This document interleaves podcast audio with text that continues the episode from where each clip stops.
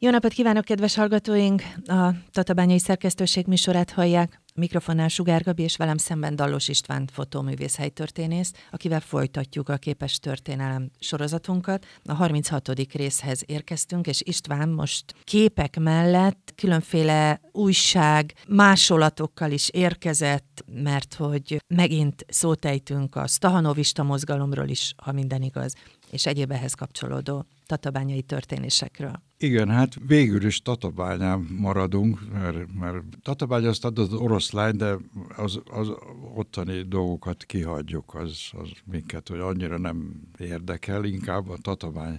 És hát ez a 51 utáni időszak, ez azért érdekes, 51. Hát ugye mondtuk, hogy a széncsaták, és én megpróbáltam, tehát történetek és, és egyéb szempontból szétválasztani, az első, én azokat az, azt az időszakot nevezem igazán a széncsatáknak, amikor a, a napi 600-800 vagonos szén termelése. Tehát majdnem azt lehet mondani, hogy a 46, 47, 48, 49 már nem egészen, mert a három éves terv teljesítése volt az, ami látszott, hogy a, és 49-re már látszott, hogy ez a, hogy mondjam, széncsaták eredményt hoztak valamennyire, tehát növekedett a, a termelés.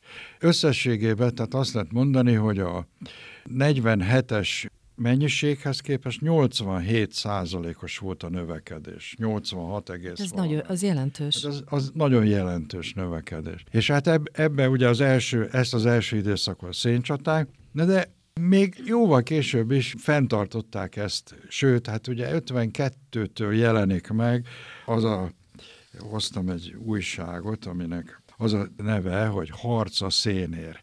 Igen, erről már annyit beszéltünk, hogy annyira harcoltak. Igen, tehát mindenért harc volt, mindenért meg kellett küzdeni, minden harc, harc a szénér, és ezért voltak széncsaták, ez a kifejezés, ez megmaradt később is, ami aztán később, tehát az 54-től már nem, 53-tól már nem igazán széncsaták, hanem munkaversenyként jelenik meg. Tehát, hogy a széncsaták még lecseng, még talán 53-ban még használják ezt a kifejezést, de már akkor inkább már munkaverseny. És akkor ilyenek születnek, hogy munkavers, kiáll a, mit tudom én, milyen vájár, tízes aknai vájár, és munkaversenyre hívom ki a 15-es aknai, mit tudom én, milyen brigádot. Tudod, mire emlékeztet? Ez a Facebook, tudod? Elküldöm és kihívom, a nem tudom én kicsodát, de hát azért Igen. ez nem és erről akkor, szólt. És akkor ment a, hogy mondjam, a munkaverseny, a páros munkaverseny.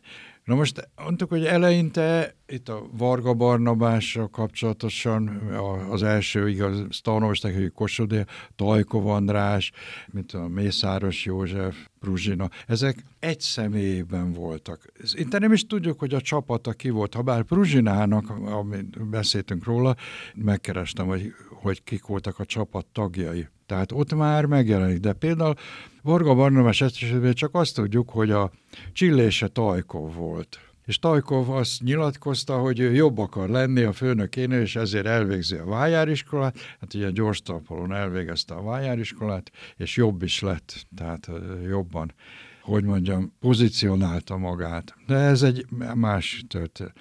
Nagyon érdekes ez az egész stalinovista korszak, munkaverseny.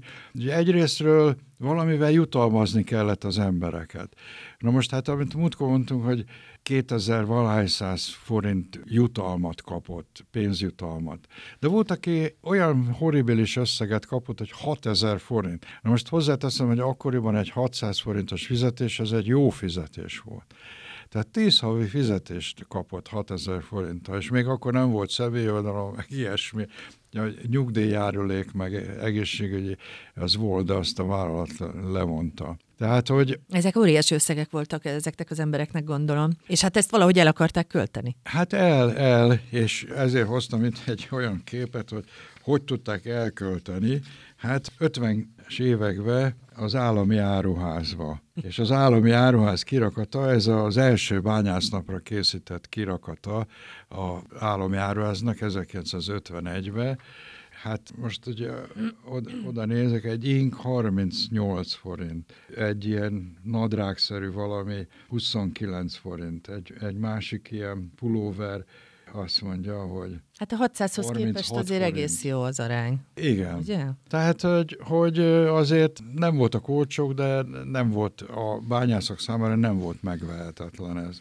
És gyakorlatilag így próbálták premizálni, vagy, vagy biztatni még jobban, tehát úgy jutalmat. Ugye volt egy kép, amit talán múltkor mutattunk, hogy kerékpárokat osztottak. Igen, igen. De van, aki Csepel motorkerékpárt kapott például. Stahnovista élenjáró vájár jutalmul Csepel kerékpárt kapott. Na most hát ez a Csepel kerékpár azért az rendkívüli. Akkoriban kezdték meg a, mondjuk így a sorozatgyártását, és hát nem is volt rossz motor, hogy emlegetni. Igen, mert az sokat. ment minden körülmények között, mint a Trabant. I- igen. Hát ez egész taurovista mozgalom kezdett hogy csapatokra, szép lassan, és, és munkaversenyre. Tehát az egyénekből csapatokra és munkaversenyre. És nagyon érdekes, hogy ez a Harc a Szénér című újság, amiről elkezdtünk itt az előbb beszélni, hogy a, a dolgozók lapja a Komára megyei kommunista párt lapja volt. És 46-tól jelent meg, de havonta két hetente. Hogy pontosan mikor vált a haviból két hetibe, azt én most így fejben nem tudom, mert nem erre készültünk, de ezen időszakban, az 50-es években két hetente jelenik meg. A köztes levő hétbe viszont a Magyar Dolgozók Pártja, akkor már MDP néven fut, Harca Szénér című újságja jelenik meg. Ez a tatabányai, de nem csak tatabányai, mert ebben voltak dorogi, és nem csak bányászati, hanem az almásvizitői tímföldbe, mit tudom én, a nem tudom milyen TS-be. Tehát a bányászathoz kapcsolódott Hát ez a harc a szénér a, a, kezdte úgy felszívni rögtön az elejétől azt lehet mondani, az összes munkaverseny. Tehát, hogy ezek a munkaversenyek meglettek szervezve. Ahogy a Havrán a, a könyvében visszaemlékezve, tehát feladatként kapták, hogy a szakszervezet, üzemi szakszervezeti bizottságoknak legyenek munkaverseny felelősei. És hát egy csomó munkaverseny felelős lett, aki semmi, beszéltünk múltkor erről, hogy semmi más nem fokozott, csak a munkaverseny szervezésére. Men- menedzselte a munkaversenyeket. Menedzselte a munkaverseny. Nem véletlen egyébként, hogy 56-os munkás tanácsok első követelése volt sok lévhűtő Barsa francba. Ez a furcsa, de majdnem szó szerint. Igen, ez. igen, igen. És a, ugye nem kell nekünk munkaversenyfelelős, nem kell ez, nem kell az, mondták a üzemi tanácsok, munkás tanácsok, és hát ugye ettől szabadítsák meg őket. Hogy. De ha másik oldalra nézzük, tehát közgazdaság szempontból, Arról is beszéltünk a Bolcsek Ernőnek a testvére, Bolcsek István. A tízes aknán volt írnok. Egyedül, mondjuk az, hogy ő egyedül volt, ez nem biztos, de valószínű két ember még volt mellette. Ők teljesen a szakmány elszámolás, a bérelszámolás, mindent megcsináltak az üzemirodán. A pénzügyi osztály, Igen. most mindent rakok át. És ezen kívül mérnök volt, bányamérnök volt, biztonsági mérnök volt, vagy biztonsági ember volt, és hát gépészek, akik a aknaszállítást intéztek, és raktáros. Tehát olyan, olyan sok, úgymond nem termelő, ahogy ezt később mondta, improduktív létszám nem volt. Na most a statisztika azt mutatja, hogy meg ötszöröződött a létszámok. Tehát ekkor, mikor volt ez volt, a munkaversenyes? Mondjuk, mondjuk, vegyük a tízes aknát, a tízes aknán volt 20 ember, durván, aki nem termelő volt, 20, még annyi se, és lett 130. Szóval, Keresem a szavakat. Ebben benne voltak a munkaversenyfelelősök, a szakszervezeti vezető, akinek mindenféle megbeszélésekre kellett járni, ezért nem igen dolgoztak. Szóval, na, ennyit, ennyit a, korszakról, hogy, hogy hogy alakul a bürokrácia is, hogy alakul a, a politikai, mondjuk így, hogy a politikai osztály hogy kezd kialakulni. Csomó olyan ember, akinek ez a feladata, hogy politikailag kezelje ezt az egészet az emberek meg dolgoztak. És olyan érdekes, hogy mondjam, történetek vannak, mondjuk a Lados történet, Lados István, aki aztán 56-ba a hatos telepen őrséget szervez, és nem is érdekes módon nem is akkor tartóztatják le, amikor ezt az őrséget úgymond egy fegyveresen feloszlatják, amiben sajnos egy, egy hatos telepi asszony meghalt, hanem 57 végén tartóztatják le, úgyhogy még 57-ben a májusi munkaversenyt még ő szervezi meg. Szóval Azért érdekes, hogy, hogy, hogy alakul. Nem tudtak vele mit kezdeni, mert kétszeres tanulista, élenjáró, munkaérdemrendel kitüntetett Hallgatok nagyokat, igen. Tehát, hogy a rendszernek az embere volt, hogy, hogy most akkor hogy, hogy is, meg kellett várni, még leülepszenek a dolgok, és akkor... akkor Utána tudtak. Utána 58 bíróság elített, és, és társait eh, elítélték a, tulajdonképpen, ez, de erről is beszéltünk. De hogy én most egy egészen más dolgozók lapjába 1951 márciusi képet hoztam. Április 4-e Széncsata élenjáró harcosa, és a képen Kapuvári József látható. Tehát 51-ben még, még javában Széncsatáról beszélek, de hogy itt már azért munkaverseny van, mert hogy, hogy az április negyedikére tett felajánlások, hogy ennyivel és ennyivel növelik a csillét, a fejtés hosszat Igen. és a többi, az üzem hány vagonra, meg feltárt területet a, a bányamérnökök és a többi. De itt, itt még, még, még Széncsatának hívják. Na most Kapuvári József azt mondja, az április 4 indult verseny, évforduló, felszólalások évfordulóra indult versenyben a legjobb eredményt a tízes aknai Kapuvári József csapata ért el databányai viszonylatban. A két főből álló csapat egész heti előirányzata 96 csille. Ezzel szemben társával Király Istvánnal 218 csilleszenet termeltek. Tehát 12 csillés napi előirányzatokra négy csille túlteljesítést vállaltak az ünnep tiszteletére, és ezzel szemben 36,3% csillés napi teljesítést értek el. Ezzel 227 százalékra fokozták a heti átlagos teljesítményt. Nagyon érdekes a cikknek ezek a számokkal való játék, hogy hogy, hogy miként lehet ezt statisztikába összerakni. A lényeg az, hogy nagy számokat mondjuk. Igen, igen, igen.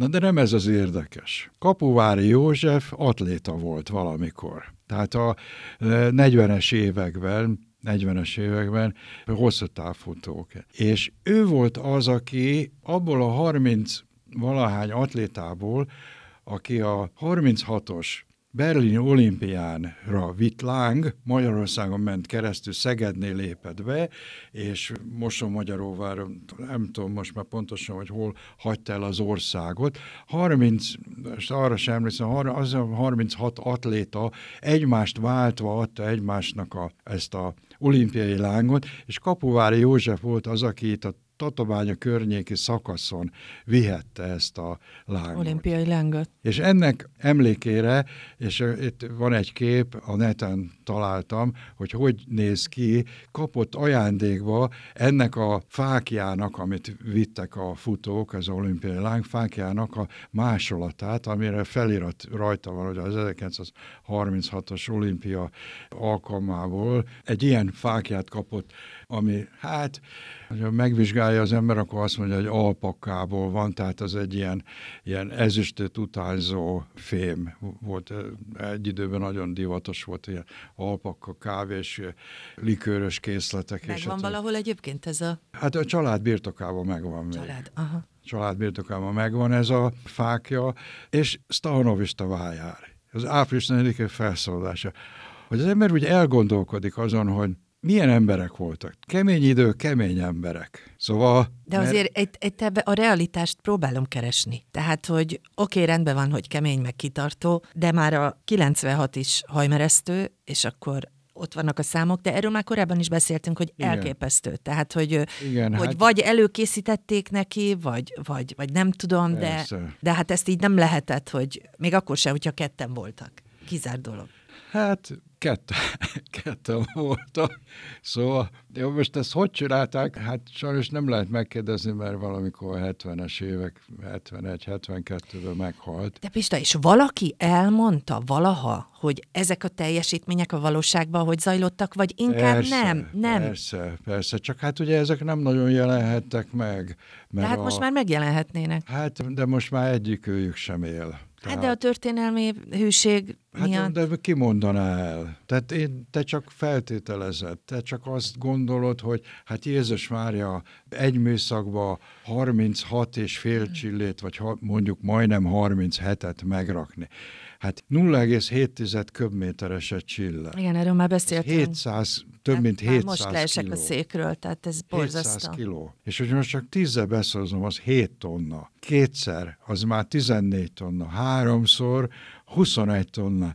És akkor, hát igen. De nem lehetett ezt folyamatosan csinálni. Tehát nem, nem véletlen egyébként, hogy 53-ra ki is fullad ez az egész. Ez rendszer. az egész. Uh-huh. Tehát 53-ban megroppannak a termelési értékek, termelési mutatók, és hát problémák lesznek. Na de hogy maga a rendszer milyen volt, arra hoztam egy képet. A hatos telepi óvodások, ról egy kép, hogy előre a három éves tervért. Az óvodások. Igen. Uh-huh. Tehát, hogy minden szinten a, a termelés felfuttatása, Hát ugye a korszakra leginkább jellemző, hogy aki nincs velünk, az ellenünk. ellenünk van. Most egy kicsit szofisztikáltabb a Bacsó Péter tanú című filmével Virágelvtes, amikor azt mondja, aki nem bízik önmagában, az nem bízik bennünk, és aki nem bízik bennünk, nem bízik a mi fényes jövőnkben. Hát nem teljesen, most egy kicsit lerövidítve mondtam el ezt a virágelvtes monológiát, de ez zseniális, ahogy abban a filmben ez, ez le van vezetve.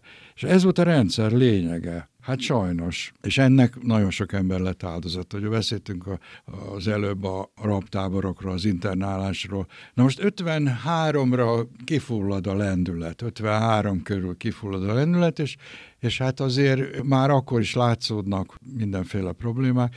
Gépesíteni kellene, és a gépesítés hát nem olyan egyszerű. Nem volt magyar gépfejlesztés. Majd erről is azért, ha lesz egy kis lehetőség egy pár szóban, hogy milyen gépek és gépfejlesztések voltak, például amik Tatabáján megjelentek, de hogy a szovjet mintákat próbáltak követni. Hát Tajkov ott kiküldik Dombaszba, tehát a Donetsz medencébe, ahol most Ukrajnában a harcok zajlanak. Az, hogy melyik bányában, azt nem tudom, de pontosan le, le van az is írva. És ő tanulmányozza az úgynevezett Donbass szénkombány működését, mert hogy a szovjet elvtársak mondták, hogy egy pár darab ilyen Donbass szénkombányt adnak. Uh-huh. Igen, csak hogy nem mindegy, hogy milyen a szén, hogy mondjam, állaga, kőzet, milyen vastagsága. Én nem értek lejtése, hozzá, de számomra teljesen egyértelmű, nagyon, hogy nagyon, a feltételek igen, pontosan. Nagyon sok. És hosszas tanakodás után úgy döntenek, hogy várpalotán kell ezt kipróbálni és Várpalotán próbálják ki, ahol hát csúfos kudarc lesz. Mert nem olyan a, Talaj. a geológiai viszonyok, mm. a, a szén elhelyezkedése és a többi. Na most hát aztán a 14-es aknán próbálkoznak ezzel itt a Tabányán, és a 14-es aknán aztán úgynevezett Donbass típusú frontfejtést csinálnak. Tehát ott viszonylag azt lehet mondani, hogy hát kisebb-nagyobb sikertelensége vagy sikerrel, de tudták működtetni.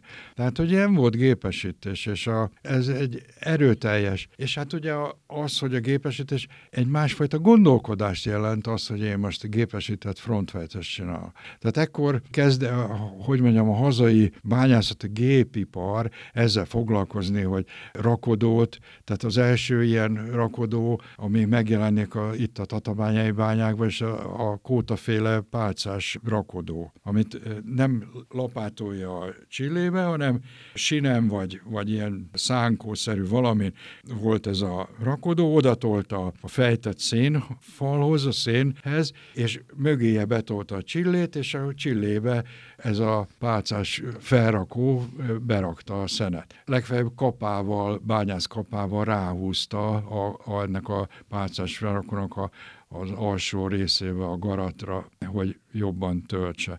De ezek, ezek is már az 50-es évek, mondjuk így inkább közepén jelennek meg az első ilyen kísérletek, és, és hát addig még a lapát fordulatszámát szerették volna növelni, úgyhogy munkaerő vontak be raptáborokkal, katonákat vezényeltek, tehát azért is hoztam azt a képet, amin a szovjet küldöttség a Sikvölgyaknál, mert ott, a, a, ott katonák is dolgoztak. Tehát aki nem akart fegyverszolni, az elmehetett bányába, de ő, ő továbbra is katona volt. Tehát, és hát ilyen körülmények között működött ez a stalnost. Hozzáteszem, hogy az, az a óvodás kép, tehát az még, még ugye három éves tervsikeré, tehát valószínű valahogy 49 környéken született. De hogy milyen presszió volt, itt, itt a, a tatabányai, ami következő, a kezemben van egy, egy kiadvány, tatabányai népnevelő. Kiadja az MDP Tatabányai Városi Párbizottság Agitprop osztálya 1954. februárjában. És ugye beszéltünk róla, hogy és erről is van egy, egy kép, ez a hatos akna falésza. És minden, minden rajta van a képen, amiről beszélünk. Munkaverseny, dicsőségtábla a háttérben bal oldalon. A jobb oldalon úgy néz ki, mintha ilyen fiókos szekrény. Nem fiókos szekrény. Az élenjáró oklevelek vannak ott. Tehát az a hatos akna élenjáró bányászainak az oklevelei vannak bekeretezve szépen, hogy kikre vagyunk büszkék. Tehát azért van egy dicsőségtábla, meg van itt egy, és akkor itt van a híradó, ahol híradón mindenféle termelési hírek, és a többi, de alapvetően Ebből ez... valamennyit hoztál is, hogy voltak Igen. Na most ki, mindezt, mindezt, hogy a bányászok ne rohanjanak el a falészon keresztül, úgynevezett népnevelők megállt parancsolva szabad név fél órát, azaz felolvastak a szabad névből egy cikket. Hát ott ültek az emberek, I- igen, mielőtt leszálltak a, a bányából. És ment volna haza, éhesen, vagy mit tudom, szomjas, és akkor egy szabad nép cikken kellett az elméjét pallérozni a szocializmus fényes jövőjében. Na most ez volt a népnevelő. És népnevelőknek ajánlott ilyen ideológiai útmutatás, kormányprogramunk, a dolgozók anyagi és kulturális életszínvonalak fokozott emelését írja elő. Ebből a programból az eltelt hat hónap alatt sokat végrehajtottunk.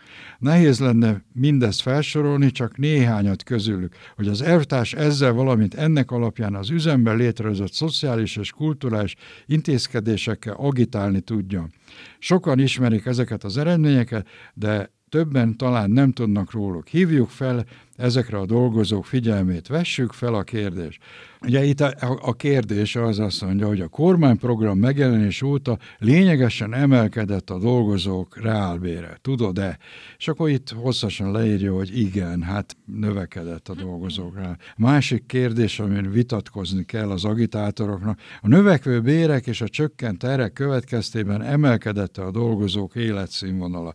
Ugye erről múltkor már hoztam egy kis, kis füzetecskét is, ami hogy jobban élünk, ugye akkor még nem alapvetően a kormányprogram előtti időszak, hanem ez még ugye a 48-as kiadvány volt, tehát hogy a háború előttivel hasonlították össze.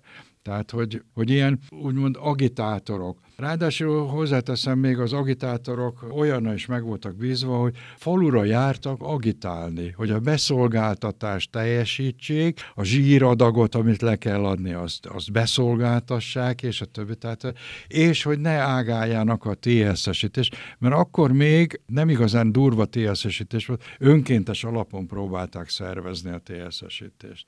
És hát ugye ezzel mentek agitálni. Na most az önkéntes alap is ilyen volt, hogy alá kell írnod elvtárs, alá kell írnod. Szóval nincs mese, ezt mi mondjuk, alá kell írnod. Ezek ilyen érdekes dolgok.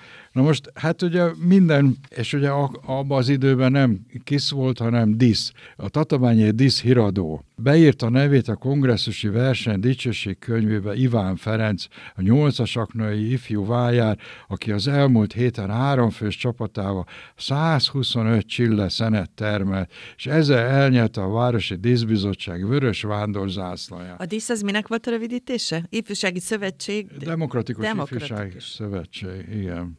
De hogy ezek a lapok, most a népnevelőt, ugye az kimondottan a népnevelőknek készült ajánlás, ideológiai útmutatás volt, de ezek a diszhiradó, aztán ugye az 1950-es évektől megjelenő villám, a tatományai igen, bányák. Igen, arról is beszéltem már. Versenyhíradója, ez azért érdekes dolgokat is azt mondja, itt van egy ilyen kis rajzocska, egy, egy macska a háztetőn, rúgja meg a macska gordos elvtársat, a 11-es aknai bányamesterét, aki nem nyújt segítséget az ifjúsági mezőnek. Rossz levegőben ne dolgoztassa a fiatalokat. Gordos elvtárs vegye szívére az ifjúsági mező ügyét. Tehát, hogy pellengére is állítottak Na. rendszeresen embereket ezekben a Szakszervezeti. Lapokban. Hát ez ugye a díszhíradó. Igen. A munkaversenyhíradóban, a villámba, ott ugye ez a palástóni rendszeresen, Igen. hogy, hogy palás szenet, vagy követ rakott a csillébe, hogy meglegyen a súlya, és a többi. Tehát, hogy ott is kiemelnek embereket. Most itt a villámba szintén egy kongresszusi munkaverseny, élharcosai azt mondja, hogy a gumiszalag szakadás, kaparó összerántás, vonszolólány szakadás, stb. Az ezzel járó mérgelődés, felesleges munka, rengeteg termelés, kiesés. Ugye, és akkor itt mégis rend lett Pető János mérnök, Szúnyog Béla mérnök, Pölc József bányamester és Sunyoszki János gépmester komplex brigádot alakítottak a hibák kijavítására és megelőzésére. Tehát ezt így, mint pozitívumot de mondom, ugyanilyen negatívum volt, hogy a kaparót tudatosan rátolták a gumiszallagra, de ez már az az időszak, az 50-es évek közepe, amikor megjelennek ezek a tehát kaparónak hívott pálcás vonszoló, az el, legelső kaparók, a, a B4-es, ha jól emlékszem, kaparók, megjelennek, ez már az 50-es évek közepe, az 56 körüli időszak. Tehát, hogy Igen, rengeteg az, hogy, hogy a... Cikkel érkeztél. Hogy? Rengeteg cikkel érkeztél. I- igen, hát már eléggé összetett és, és érdekes ez a tanulista időszak.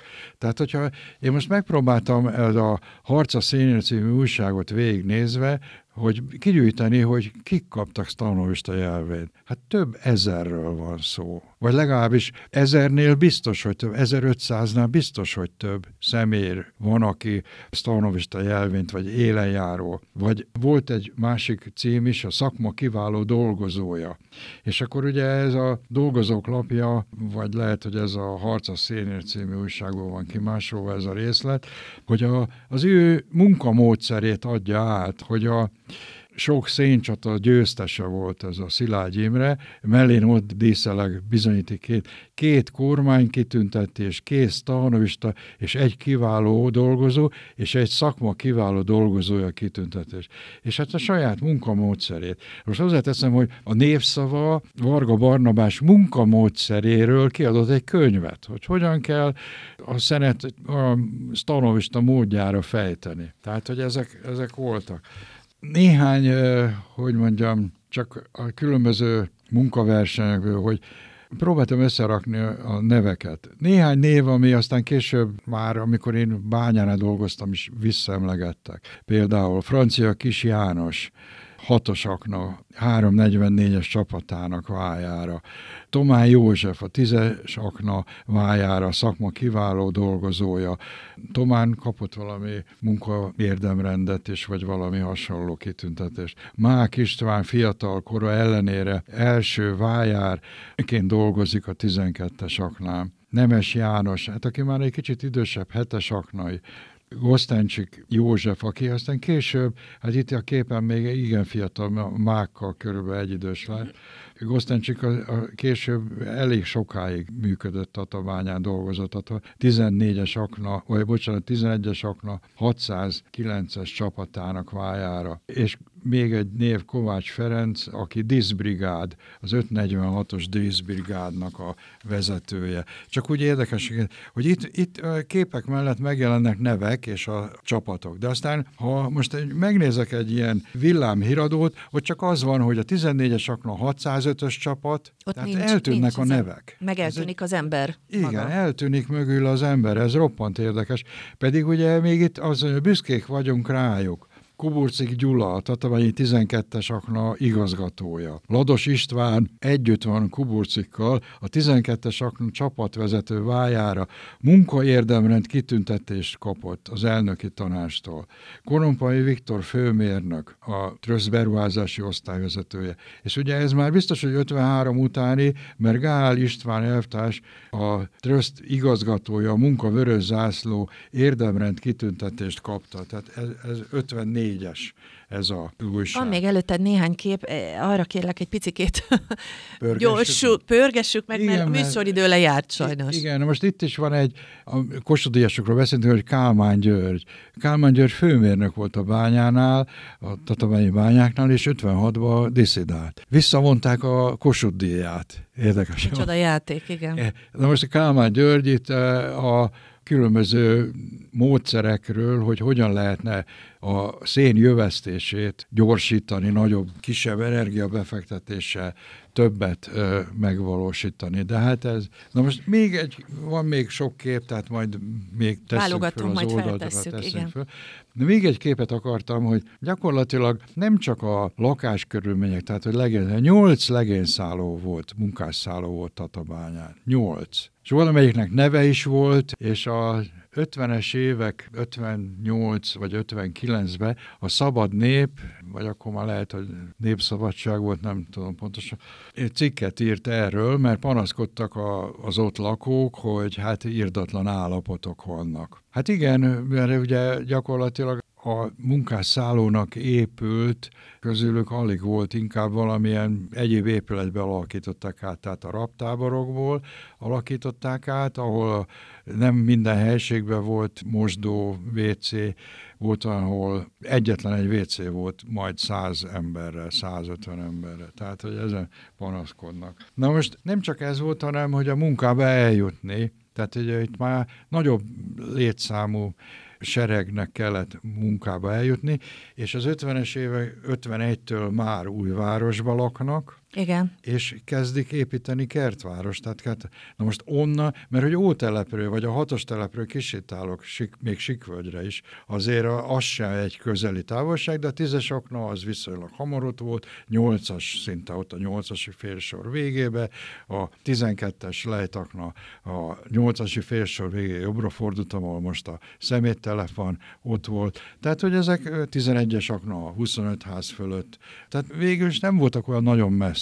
De amikor már újvárosba laktak, akkor a közlekedésről kellett gondoskodni. Hát először ilyen fakaruszokkal oldották meg, majd 1951-ben a tatabányai, Tatabánya város, akkor még Tefu, vagy Évfu, vagy nem is tudom, mert ez hogy keveredik a dolog, mert amiből aztán a, azt hiszem a Tefu aköv kapott 11 vagy 12 darab akkori Ikarus kisbuszt. Tehát ez a kisbusz, ez a 31-es, vagy 30-as, vagy 3-10-es, vagy 11-es. Én annyira nem vagyok jártas a buszokba, de ez a kép azt mutatja, Hogy már ut- busszal utaznak. propaganda céllal, hogy hát, hogy mi gondoskodunk a munkásokról. Hát igen, mert kertvárosból hogy jutott volna? Hát másfél, hát jó egy óra. Jó egy óra Igen. kertvárosból, gyalog följönni középsőre. És utána még haza. És akkor még onnan, mondjuk, ha nem a 15-ösöknál dolgozott, hanem kinn a 14-esen,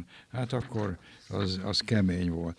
Tehát, hogy eh, ez, ez mutatja, de az is mutatja a kép, hogy hát azért parasztemberek, akinek kucsmája volt. Igen. Tehát, hogy azok kerültek ide, és azok dolgoztak itt. Igen, hát sok mindenről árulkodnak a képek, pont ezért beszélgetünk, és ezért van ez a sorozat. Most elfogytak előled a képek, de a kedves hallgatóknak fogunk még fölrakni, mellékelni, mert a számítógépen még több készített kép, hogy, hogy úgy érzékeltessük, hogy néhány kiemelt, néhányat kiemeltünk, akik Kossuth kaptak, és akkor utána még munkaérdemre, egyéb a, a szocialista munkahősek kitüntetéseket is osztogattak, az, az is rengeteg, hát olyan, nagyon, olyan rengeteg azért nem, de, de biztos, hogy olyan 30 körüli eh, van Tatabányán, aki ilyen kitüntetést kapott. Tehát ezekről aztán később úgy már a, a Kossuth díj az a valami. Pedig hát a, ha múltkorjában beszéltünk arról, hogy a, a kitüntetések viselési sorrendjében a Kossuth nem az első volt, hanem a második, harmadik. Ráadásul ugye így Vájár kapta meg, vagy Csillés kapta meg a Kossuth díjat, ő a, mit tudom én, a harmadik fokozatát kapta, tehát az még hátrább sorolódott. Itt a munkaérdemrend, a szocialista munkahőse és a többi egyéb kitüntetések mögött. Hát nagyon szépen köszönöm, innen fogjuk folytatni a következő alkalommal. Köszönjük szépen, hogy a hallgatók is velünk tartottak. Viszont hallásra!